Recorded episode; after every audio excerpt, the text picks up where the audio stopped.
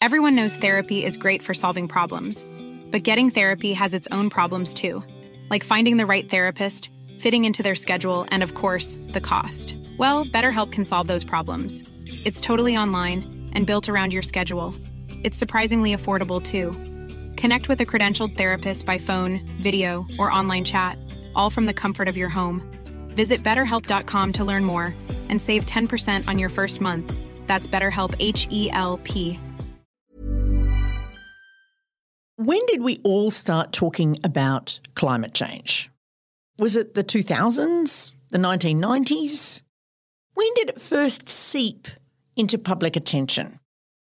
There were lots of good scientists trying for decades, but if you want to read the one book that put climate change on the global agenda, it's none other than The End of Nature. Today's Changemaker chat is with its author, Bill McKibben. Bill is a rare breed. He is a writer and a fighter. He has spent as much time producing magnificent prose as he has standing on the front lines of environmental and climate battles, prosecuting change. One of his greatest legacies was the first global climate grassroots group, 350. It provided a way for people to take their fear and concern and project it into national and global debates. Today, we talk about his story and how he's combined two very different ways of being to make the impossible possible. We also talk about his latest movement, Third Act, where he's working with older people to organise them, their passion, and their resources to be part of the climate fight. Bill's new book, The Flag, the Cross, and the Station Wagon, published by Henry Holt Books, is out now. It's part memoir and part political treatise. I've also included details about the Third Act and 350. So, let's go. I'm Amanda Tattersall. Welcome to Changemaker Chats, conversations with people changing the world. Changemakers also produces episodes that are feature stories about social change campaigns. Changemakers is supported by the Sydney Policy Lab at the University of Sydney. They break down barriers between researchers, policymakers, and community campaigners so we can build change together. Check them out at sydney.edu.au backslash policy dash lab. Changemakers also runs an organising school where you can sharpen your skills to make change in the world. All the details are on our website, where you can also sign up to our email list. It's changemakerspodcast.org.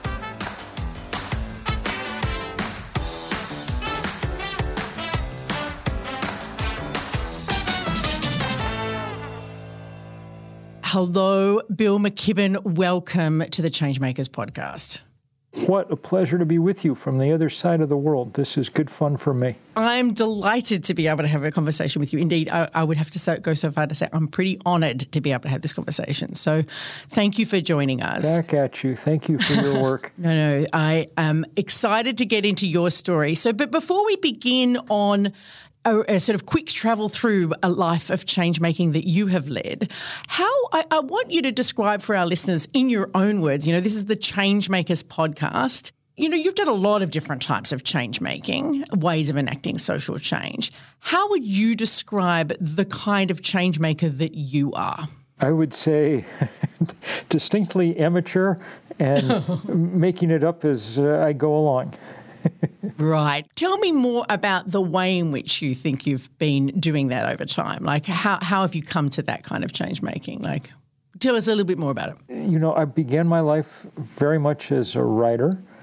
And that's one way of important way of making change is uh, uncovering things and and putting them out there in a way that people can understand and and think about and absorb. And over time, I've become as I say, amateur volunteer uh, organizer in a more traditional way, um, building big organizations and campaigns uh, around the world. But uh, but I, I have to say, somewhat haphazardly and without any real training in how to do any of this. Um, So take it for what it's worth. Well, part of me feels like anyone who thinks they've got it mastered in a world that's going so far backwards is probably kidding themselves anyway. But let's I would like you to unpack your story a little a little bit more. You know, I, I like uh, everyone else who's listening to this podcast has just read your most recent book, which is uh, is part memoir, and I know that you were a writer from a very young age. You've described that as a form of change making. Can you can you unpack that? How how is writing for you a form of change making, and how did it become such an important part of your life from such a young age? Well, at first it was not a form of change making at all. Uh, I, I, began my uh, professional writing career at 13 or 14, covering junior high and high school basketball and soccer and football and whatever else. Uh, and by the time I was into high school, I was writing regularly for the local newspaper. I got paid 25 cents a column inch, which may explain why I tend to go on sometimes. and uh, I was covering city council and so on and so forth. I went to college, and really all I did in college was work for the newspaper, the college newspaper, which came out six days a week. And I was in charge of City Hall, and uh, uh, you know I covered presidential elections and so on and so forth. And by the time I got out of college, I really didn't know how to do anything else, you know. So um, I, I, think in that sense, my life was kind of fated to go in a certain direction. And I began work as a young man uh, of 21 at uh, the New Yorker magazine in New York, writing the Talk of the Town column and, and alternating every other week writing the kind of lead editorial in the New Yorker. And the guy that I was alternating with was a brilliant, brilliant writer and thinker named Jonathan Schell, most famous for his book the Fate of the Earth, which is probably the most important book about nuclear weapons, uh, uh, that and John Hersey's Hiroshima. And so I, I, started learning about how to make an argument and, and think about it and so on. Uh, and those skills came in handy when, in my mid to late 20s, I researched and wrote a, a my first book, a book called The End of Nature, which was also the first book for a general audience about what we now call climate change and what we then called the greenhouse effect. and can I ask, like, I mean, End of Nature, don't understate it, it's like one of the most important books in the world on climate change. Um, and it's an extraordinary read for those who are listening who haven't read it. Why did you settle on wanting to write a book about climate change? And the ch- and the change that it, that we would we as people were making to our natural environment? Uh, at first, it was highly uh, sort of journalistic instinct that this was the most important story in the world, or would be, and that it was going largely uncovered. I had written a long piece for the New Yorker about where everything in my apartment came from. I followed, you know, the, the utility was buying oil from Brazil, so I went to Brazil and up into the Arctic where they were getting hydropower, and off to the Grand Canyon where they were getting uranium for their nuclear power plant, and I was off on the, you know, far reaches of New York City's water supply supply system, which stretches for hundreds of miles, and out with the barges that were dumping garbage and uh, you know on and on and on. I think what that piece that that was the first long piece I wrote for the New Yorker. I think what it set me up to do was understand that the world was a more physical place than I had imagined. I'd grown up in the suburbs.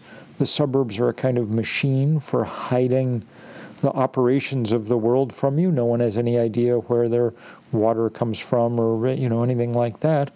Uh, and so it was kind of a revelation for me to realize that even a place like Manhattan, that seems able to mint money out of thin air, was exquisitely dependent on the safe operation of the planet's physical systems.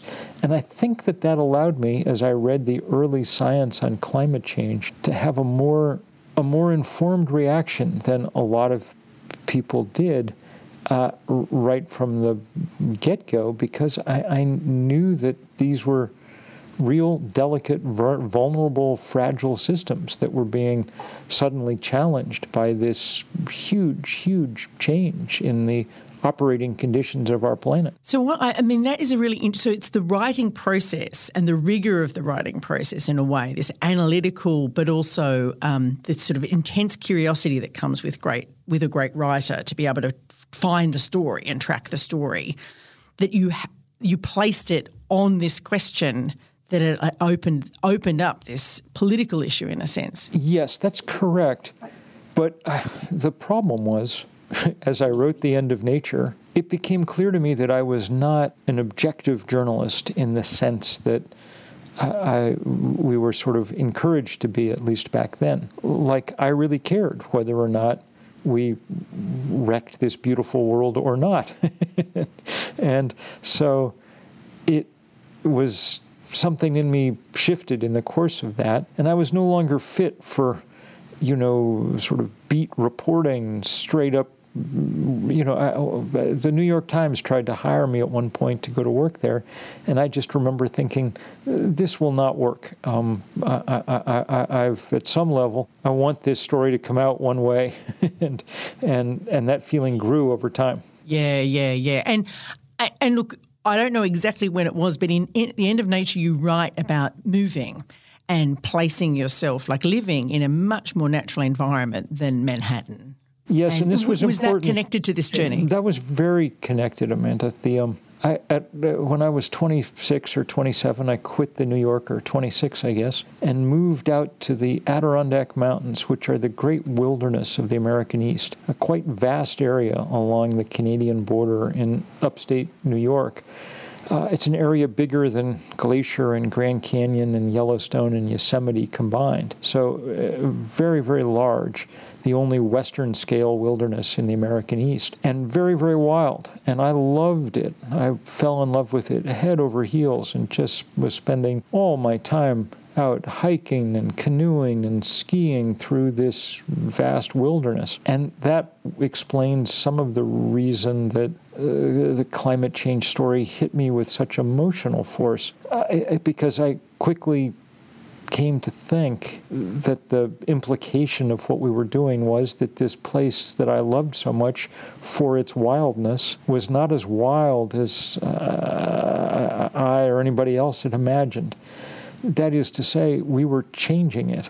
Uh, Henry David Thoreau, the great American writer of the 19th century, once wrote that he could walk a half hour from his house and come to a place where no one, no man stands from one year to a next, and therefore politics are not, for politics are but the cigar smoke of a man. Well, uh, I, I could walk five minutes from my house and come to places I don't think anybody else but me had ever stood. But if we were changing the flora and the fauna of that place, then was it really wild in quite the way that I had imagined?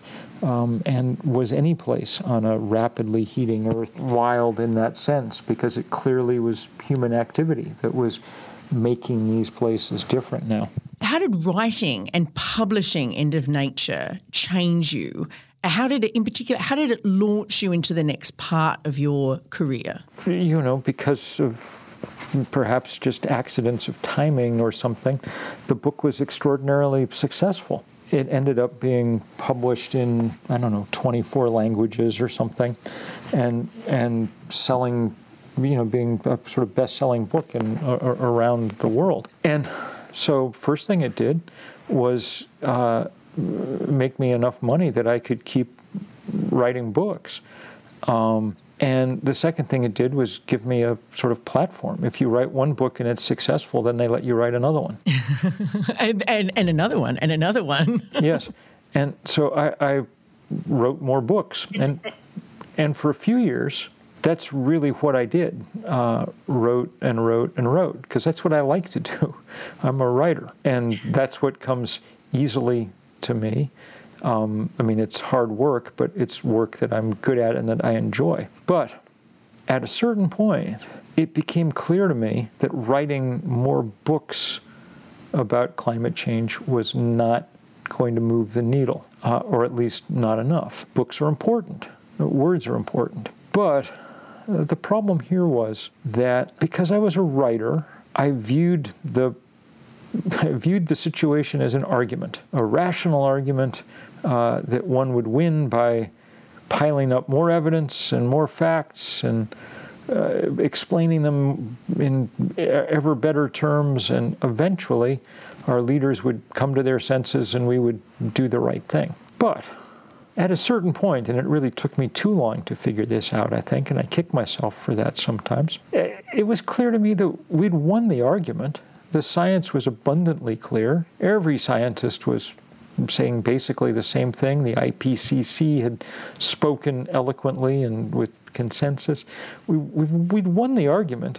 We were just losing the fight because the fight wasn't actually about data and reason and evidence and so on the fight was about what fights are almost always about uh, money and power. And there was another side in this fight, the fossil fuel industry. And they had so much money and hence so much power that they could afford to lose the argument and still go on doing what they were doing. And so it became clear to me over time that if we were going to take them on, in a serious way, if we were going to have a chance in that fight, that we needed to build power. And power couldn't. So, what did you do, Bill?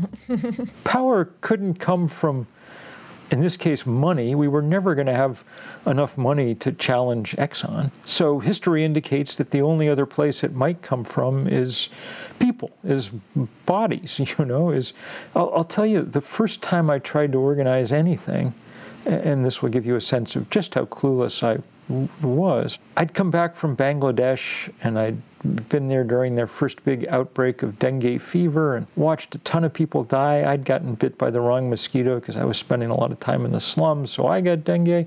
But, you know, I was healthy going in, so I was just miserably sick, but I didn't die. And I remember thinking how unfair it all was. You know, uh, Bangladesh is a rounding error in carbon emissions.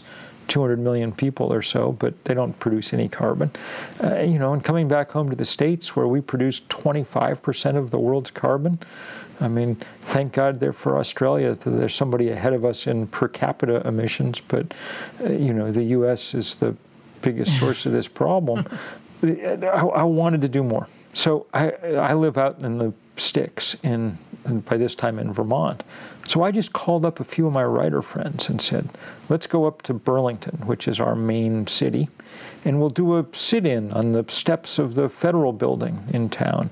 And we'll get arrested, and at least there'll be a little story in the paper, and we will have done something. Uh, and every, all the writer friends, you know, were as clueless as me, and they're all, oh, good, let's do it. Um, but one of them happily called up to the police in Burlington, said, what will happen if we do this intrepid stunt?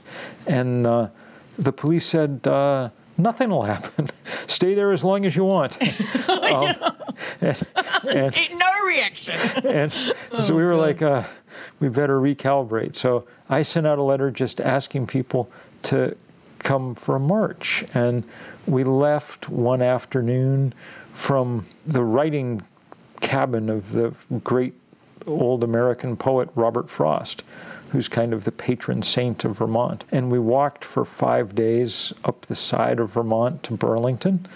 And we slept in farm fields along the way. And I'm a Methodist Sunday school teacher, so I called up all the churches, make sure there'd be potluck suppers for people to eat, and so on. And we got to Burlington, and there's a thousand people there on hand, which in Vermont's a lot of people. Bernie Sanders, then our congressman and an old friend met us at the outskirts of Burlington, and he was so excited because he's a big organizer, and he was like, "This is great! I haven't seen this many people since Vietnam days. This is so great! I love it. What's this about again?"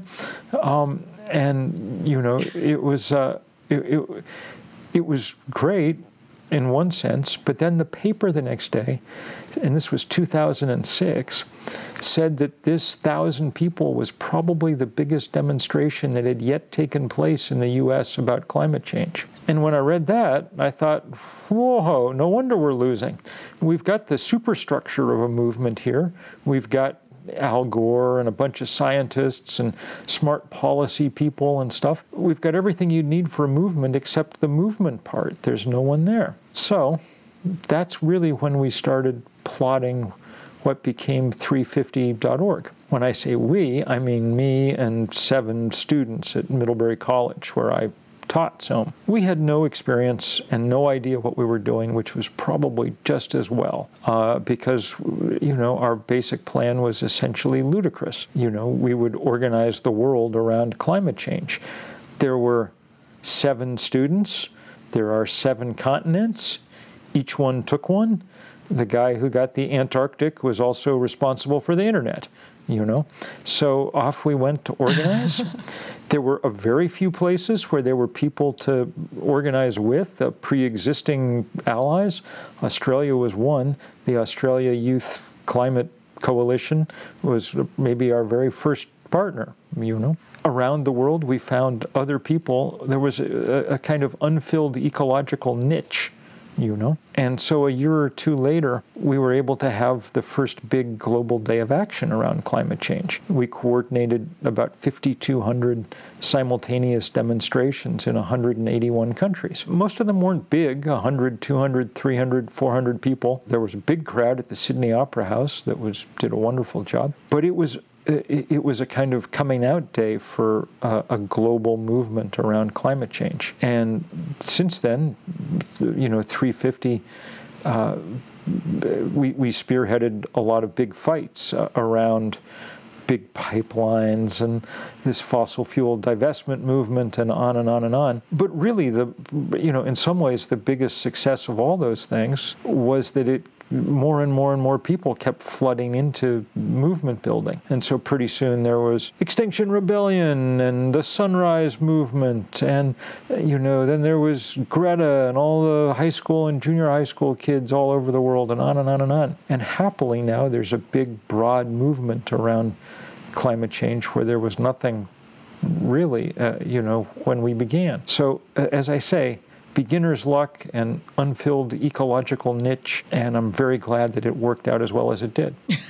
and I mean, when I listen to you tell the story, I, I can't help but think of two things in terms of your experience of it. One is this unusual journey from be- being a writer to becoming a fighter. And I, I guess I'm wondering what you had to to manage in yourself to to change roles like that. They're pretty different spaces in the world. How did how, how did that journey work for you? Well, it was in some ways quite scary for me, uh, especially at first, because journalists are sort of trained not to take sides exactly or get involved in things to be a player. We're much more used to writing about others doing things. And I, I, much prefer that, and that's mostly what I do now. But there was a period of time when it seemed necessary to kind of step into that active role, to be that player. But I remember the first time I got arrested in doing civil disobedience, and that was really crossing a certain kind of Rubicon uh, uh, for a journalist. And it was it scared me. you know, I was giving up a way of life that I knew and that I'd been successful at, and I knew that I could have an impact doing just because I thought we needed to to have a different kind of impact. As it turns out, I've been able to keep on doing journalism. I write a lot, in some ways more than I ever did. It all is, you know, comes with the acknowledgement always that I'm a, a participant too in this fight. But it's it, it, it, I've been lucky in in my ability to continue to do both these things. I wasn't sure that that would be the case when I began, and so it took a lot of conversations with myself at that point. And in a way, I mean, I work at a university and we have a, a, similar conversation about do you need to be separate from things to, to be able to observe and write about them or, or to make policy about them, research about them? Or, or actually, are we all participants, right? Like we're all participants. There is objectivity is, is, is not as dressed up as, as being separate. And perhaps your journey, I don't know, to me it, it shows the way in which uh, there's a sort of recognition that actually you can write about things, you can produce powerful, evidence based you know, journalism or, or, or, other forms of writing and be a participant. It's a different way of doing that work. Yes, and uh, it's gotten easier to do that over time, and that's, I think, mostly a good thing. I'm truthfully, I'm glad that I was raised in the other world because I learned to do really rigorous kind of journalism, you know, and I'm grateful for that. But I'm also grateful for the world we live in now. One of the things that makes me very happy and has made my life much better is the sense that now there are lots and lots of other people doing much the same kind of work. When I, you know, in the 90s and early aughts, you know, if there was a big article in the US press about climate change, there was a roughly 70% chance that I'd written it. That, A, wasn't good journalistically, really, and B, I mean, it just, it was like being in one of those nightmares where you can see a monster coming, but you can't get anybody else to see it and you can't get them to turn around and you know whatever. It felt pretty weirdly lonely for a long time. And so i every day that goes by i'm extremely grateful for all the people writing and doing podcasts and making documentaries and you know on and on and on. And truthfully a great deal of my time now is just spent trying to point people in the direction of other people's good work. But I also hear, I mean, like one of the, like, tell me more about your reflections on the power of 350. But I, I, I also am interested in your, your earlier reflection, which just is actually being an outsider, you know, making the impossible possible maybe is easily, more easily done by people who don't know the space as well. Like, tell me about your reflections. The 350 has been around a long time now. I think that that's very true. That we were well served by not knowing much about what we were doing. Our, our ambitions were not tempered by a sense of what was impossible. And so the stuff we did was quite unlikely in, in, a lot of ways. I mean, this was very large scale organizing that we were accomplishing on, on a shoestring and without experience. Uh, and I think that part of it was that made it successful was a people caught on to that and sort of knew that it you know that we needed lots of help and b by necessity we hit on the what turned out to be very smart thing of just empowering everybody that we were working with to do what they kind of wanted to do. It was really like throwing up potluck dinner? Do you have potluck dinners in Australia? I don't know what you. No, but we watch enough American television to know what you're talking about. Just means everybody brings a dish to the dinner and shares them. Yeah, so there's this distributed capacity, right? Everyone has to step up. I also feel like even for today's would-be climate leaders, you know, would-be climate activists, there's such an empowering message that you can actually just give it a go. You know what I mean? Like there's there doesn't need to be anything in our way. What was quite amazing was everybody just rose to the occasion. So we just told everybody, use our logo, use the, you know, here's the date, just do what you want. And nobody did anything stupid. Everybody did great stuff, you know. Uh, I mean, and, and I'm talking. I mean, I think we, we think we've organized at 350 about 20,000 demonstrations around the world in every country except North Korea. And really, it's been without people doing anything stupid. It, it was. It's been uh, hugely beautiful. One of the things that really struck me, that I remember very much that first weekend of with those 5,200 actions around the world, and it was really before Facebook and Twitter had settled in, but our killer app was something called Flickr that let people share photographs. And so we told everybody, upload a picture of this thing and send it in right away so we can share them out. And so my job was just as people were sending those in, 20 and 30 a minute sometimes from around the world, to kind of be compiling them. And I'd always been told that environmentalism was something that rich white people did. And if you didn't care, if you didn't know where your next meal was coming from, you wouldn't care about the environment, you know, wouldn't be a priority. And it took about 20 minutes of watching these photos come in from around the world to realize that that was just nonsense. That most of the people we were working with were poor, black, brown, Asian, and young, because that's what most of the people in the world are. exactly. And, and, and what do you know? They were exactly as concerned about the future as I was. You know, maybe even more so, because if you're in a lot of those places, the future bears down really hard on you. You know, so that was completely revelatory and useful and changed my sense of things. It also just it allowed us to just think like why not?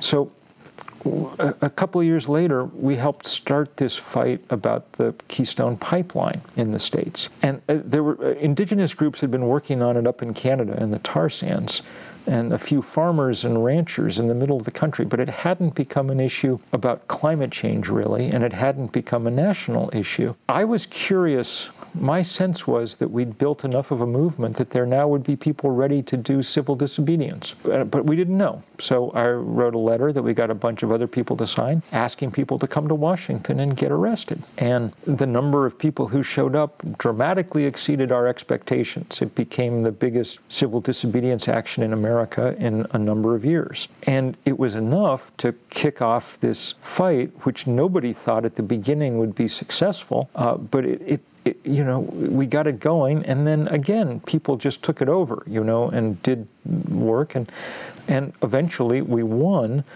But the real victory was that it just in the demonstrating that people had some chance of standing up to these guys and pretty soon people were fighting every pipeline and every coal mine and every fracking well and we were winning a fair number of them and causing big problems for this industry everywhere. That emboldened us to think, well, maybe we should also be going after the kind of money behind this stuff. And so the next year, uh, really Naomi Klein and I kind of dreamed up what became this fossil fuel divestment movement. And again, we had no real reason to think it would succeed. We didn't know, but we worked it hard for a year or two, did all these road shows around the world, including Australia and New Zealand, to kind of kick it off. But then again, everybody just kind of took it over on their own and fought it out in 10,000 places around the world. And it turned into a huge thing. I think we're at about $40 trillion now in endowments and portfolios that have divested from fossil fuel. And so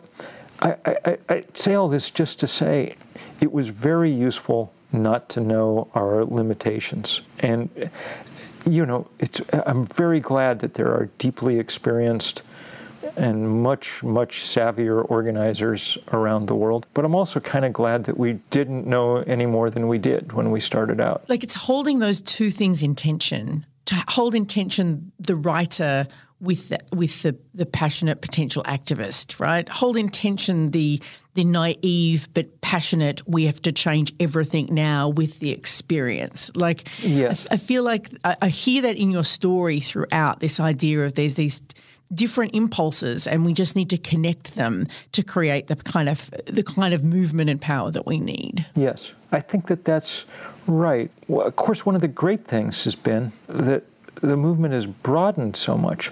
As I say, right from the beginning, it was, you know, all kinds of people all over the world and much more diverse than people thought environmentalism was supposed to be or something. But happily now, a huge amount of the, you know, just core leadership's coming from all kinds of communities. Uh, and and that's really been fun to watch. And this is something I want to turn the conversation to, where the movement is organised, because this is what you're working on now, Bill. You're you're uh, now, you know, a climate elder, and as a lifelong organizer, you're you've now taken it upon yourself to organize the gang of people you grew up with, and some of whom are a little bit older, so people over sixty, and you call this movement the Third Act. Mm. And in in true Bill McKibben style, you've you've written a new book mm-hmm. to describe the political philosophy that sits behind the movement. I, I, I, wonder if we could talk a little bit about the whys and hows. I mean, part of me wonders um, what came first. Like, was it the was it the idea of the movement or the idea for the book? Like, how did you come to realize this is needed? So partly it's because so much of my work has been with young people, starting 350, and then you know the kids on campuses across. Uh, everywhere who cut their teeth as organizers doing fossil fuel divestment work and then turned into like the sunrise movement in the states and brought us the green new deal and then getting to know greta and the other 10,000 gretas around the world that are you know amazing and so I was highly cognizant of the fact that young people were and are in the lead here and doing a great job. But it began to like bother me that we were taking the most difficult problem in the world and kind of handing it over to 17 year olds and, you know, saying, "Okay, your job now," you know. It's all yours. it's like it's like some you know between algebra homework and field hockey practice. Would you mind also saving the world? You know, and and uh, that just seemed uh, ignoble and also impractical um, um, because structurally, young people don't have sufficient power to do, you know, what needs to happen. It may be nobody has enough power, but older people are going to be a necessary part of this. So, in the US, which is where we've begun organizing this, there are 70 million people over the age of 60. So, that's a population larger than France. They vote in huge numbers. In America, of course, voting is voluntary. And so, uh, lots of people, young people, don't vote, um, and all old people vote. and so that 70 million people is, you know, in political terms, more like 140 million people or something, just because they vote so much. And they ended up with all the money, fairly or not. You know, 70% of the financial assets in America belong to the boomers and the generation above them, compared with about 5% for millennials. So if you want to move politics or you want to move finance, it would probably be a good idea to have some older people on board, or so it seemed to me. Now, there's this conventional wisdom that people become more conservative as they age. They have more to protect or whatever it is. And maybe that's true, but we can't let it be true in this case.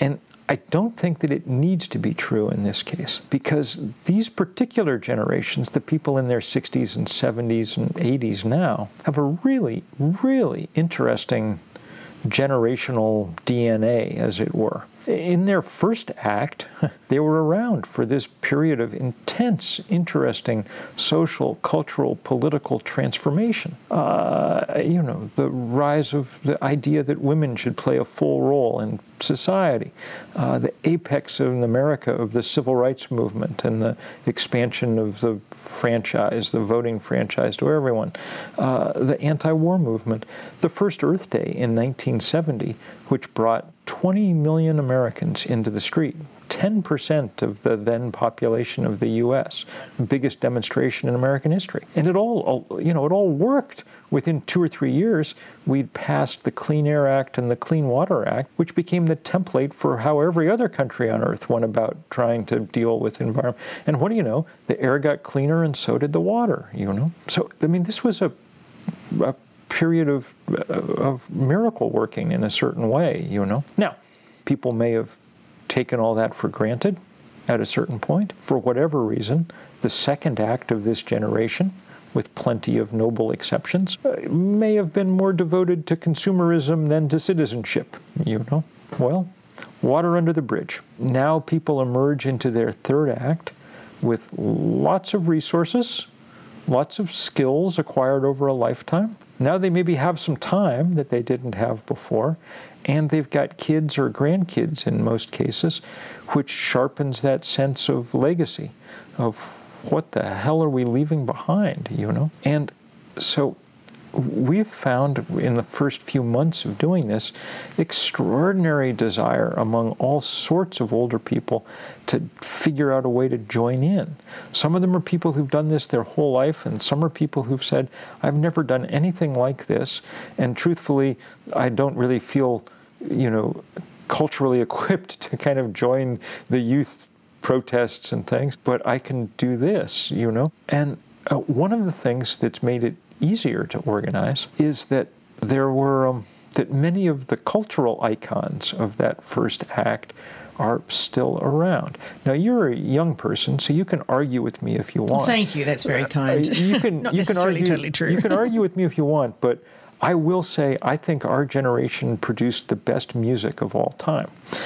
and so it is really a pleasure to get to have Carole King and Bette Midler and Patti Smith and Neil Young and people like that working hard uh, to, to help build this movement, you know. And people have responded in the the, the right spirit with a certain amount of self deprecation. We just had a big demonstration outside the banks that are uh, you know, funding the fossil fuel industry. And, you know, the youth were moving somewhat faster, but there was a big crowd of old people following along behind under a big banner that said fossils against fossil fuels, you know. so uh, uh, we're doing all that we can. Um, and, and I'm very curious and hopeful to see how this builds out over time. I mean, I, as an observer, um, and so probably eventually quite soon to be a member of the third act, you know, hopefully, right? Everybody's headed everybody's headed our way, you know. Oh, I think it seems really strategic because that contrast of you know, which you describe in detail in your new book, The Flag, the Cross and the Station Wagon, where it's this idea of this sort of radical transformation, formative radical transformative transformative childhood and early early 20s that people can draw back on in different ways. And, you know, as you say in the book very clearly, let's not just be nostalgic. There are massive problems with the way in which patriotism, the church and the suburbs excluded people that they that they that they in you know facilitated forms of racism and exclusion in in the states and, every, and in other places too, like in Australia. But that, that there are elements of that history that can be rekindled for to underpin a, a, different kind of older years and a different kind of society as we move forward. That's right. I mean, it's it's it's quite understandable why people go around saying, "Okay, boomer," you know.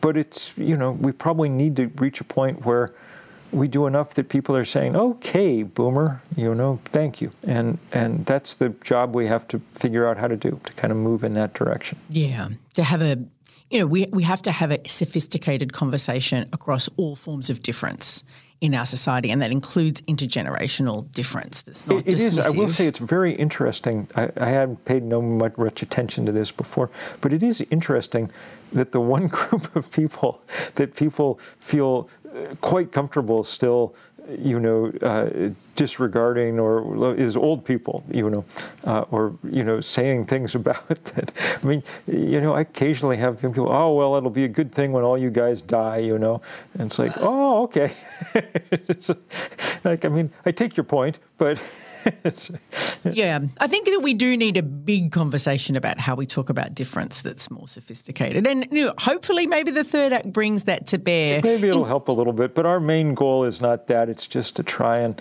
put some weight behind, as much weight as we can behind the young people who are doing great work. Yeah, but also part of it is the third, the, this group, the third act, taking responsibility for some of the harm that's been caused. You talk extensively Absolutely. in the book about the, the carbon suckage of. Well, there's a there's a huge set of debts, you know, like literal debts around race because you know, uh, we allowed inequality to get absurd, and around carbon, uh, because, you know, if you're 60 now, you've been around for 85% or something of all the carbon that ever got poured into the atmosphere. And really, if you're 60, you knew what was going on for three quarters of your adult life, but it didn't really impinge very much on our uh, way of life. So, yes, there are debts to be paid.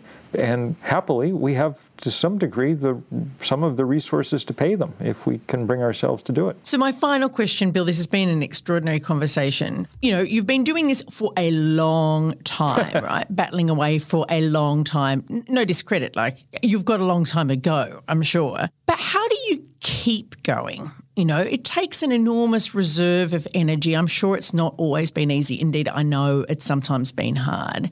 How do you keep it going and going and going as you as you try and seek change? One of the key things is to find good playmates to be working with. And happily, I, I mean, I've been very lucky to have them all over the world, you know. And so every place in the world that I can think of, uh, you know, I mean, I think about Australia, and so I immediately think about Charlie Wood and Blair Palese, and you know, just some of the most extraordinary organizers I've ever met, and all those, you know, young women from the uh, Australia Youth Climate Coalition, who are now, you know, grown up and have kids of their own and doing amazing things, and you know, on and on and on. And I, I can do that exercise for pretty much any country you name if you want me to, and, so that's that really helps. It doesn't mean that one doesn't get doesn't mean that one doesn't get depressed and despairing sometimes.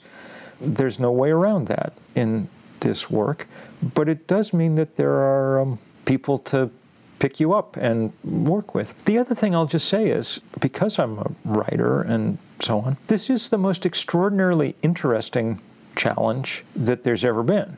Uh, there's no other thing that humans have ever encountered that requires us to deal with it on so many different ways and so many different levels, you know? And so to be taking on climate change, you need to have some working understanding of physics and chemistry, but more importantly, economics and political science and sociology and psychology and theology and, uh, you know, uh, on and on and on down a long list. So it's highly interesting in just the deepest possible way. And, and part of that is that it seems like to me as if it's more or less a, a test of whether or not the big brain was a good idea or not. You know, it clearly it clearly can get us in a lot of trouble. And the question is, can it get us out of that trouble too?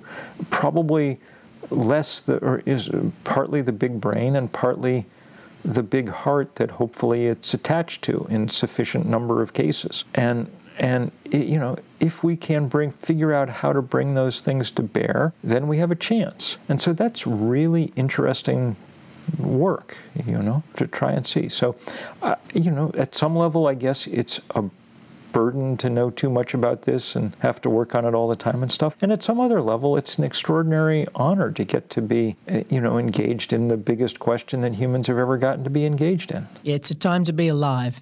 For sure. Yeah. Well, thank you, Bill. Thank you for sharing your insights. I know that this will be of great inspiration to the next group of people who decide to carve out the impossible and do something completely bananas and hopefully change the world. Thank you for your work very much. I think this question of how we make change is extraordinarily important, maybe the most important question. The tantalizing thing about climate change is we have the answers, really. We know what technologies and what policies and things we need to do. The question is whether we can actually manage to get them done in the short time that we have. And that's an open question, and we don't know the answer, which is what makes it scary and interesting. But I think the thing that you're focusing on about how that change gets made is probably the central question. So thank you for focusing on it. Thank you. And it's it, that's where my passion is, you know. It's like it's nice to to feel that yeah, I agree. This is a time to be alive to answer that question as well. Good. Thank good, you, good, Bill. have, have a good one. Changemakers is hosted by me, Amanda Tattersall. Remember to subscribe to this podcast to catch all of our episodes. Changemakers is produced by Lachlan Hodson. Our audio producer is Jules Walker.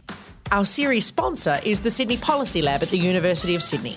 They break down barriers between researchers, policymakers, and community campaigners so we can build change together.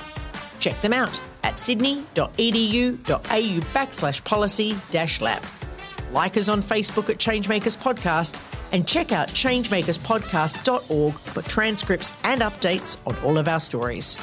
And don't forget to take a look at our organising school if you want to take a deeper dive into the art of changemaking.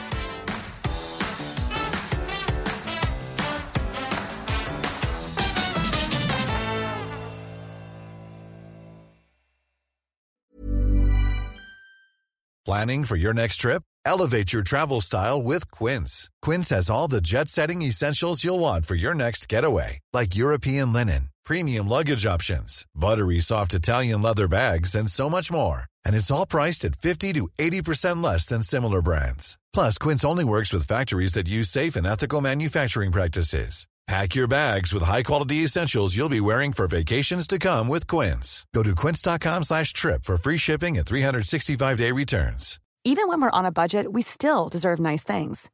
Quince is a place to scoop up stunning high-end goods for 50 to 80% less than similar brands. They have buttery soft cashmere sweaters starting at $50, luxurious Italian leather bags, and so much more. Plus, Quince only works with factories that use safe, ethical, and responsible manufacturing. Get the high-end goods you'll love without the high price tag with Quince. Go to quince.com/style for free shipping and 365-day returns.